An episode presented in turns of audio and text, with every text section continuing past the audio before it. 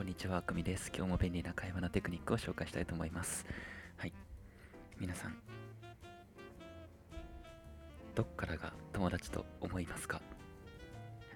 いきなりね、こんな質問しちゃいましたけど、そう、どっからが友達だと思います？なんか、まあ、それ人それぞれね、あると思うんですけど、なんだ、僕だったら、どうだろうな。うん、二人で、二人で、コンビニ。コンビニ。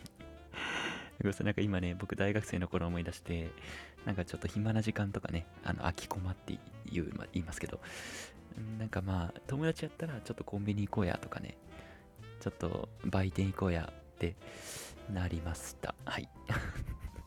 かなってみたいな。はい、皆さんは何ですかね？ここっからは友達みたいな。いや、こっからは、うん、ちょっとまあ、知り合いぐらいかなとか、大学だったらよっともぐらいだなとかね。はい。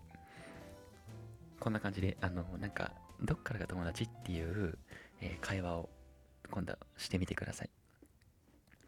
結構盛り上がるのでね、どっからが友達っていう質問をしましょう。で、まあ、質問するにあたって、まあ、いきなり聞いても不自然なので、まあ、いつもみたいに、えー、まあ、こんな感じの話題を事前に振っておいてください。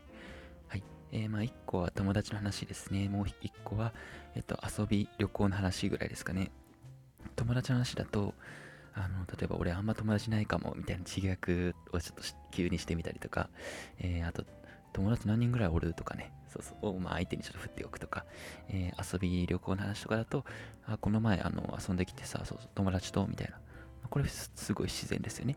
えー、あと、相手に、例えば問いかける場合だと、あ、この前インスタのあれストーリー見たよ、あれバーベキューみたいな。大学の友達？みたいな。こんな感じで振ってあげる。まあ友達のこう話題をね、ふわっと、えー、匂わせておいて、えー、それから、まあ、どっからが友達だと思うっていうのを、まあ、どっかでね、どっかのタイミングで聞いてみてください。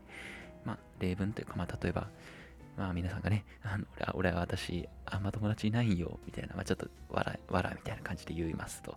で、相手が、まあ、急やな、みたいな、まあ、私もそんなおらんよ、みたいな返してくれますよ。そんなの。はい。そうすると、皆さんが、いや、どっからが友達なんかな、みたいな、っていうか、みたいなね。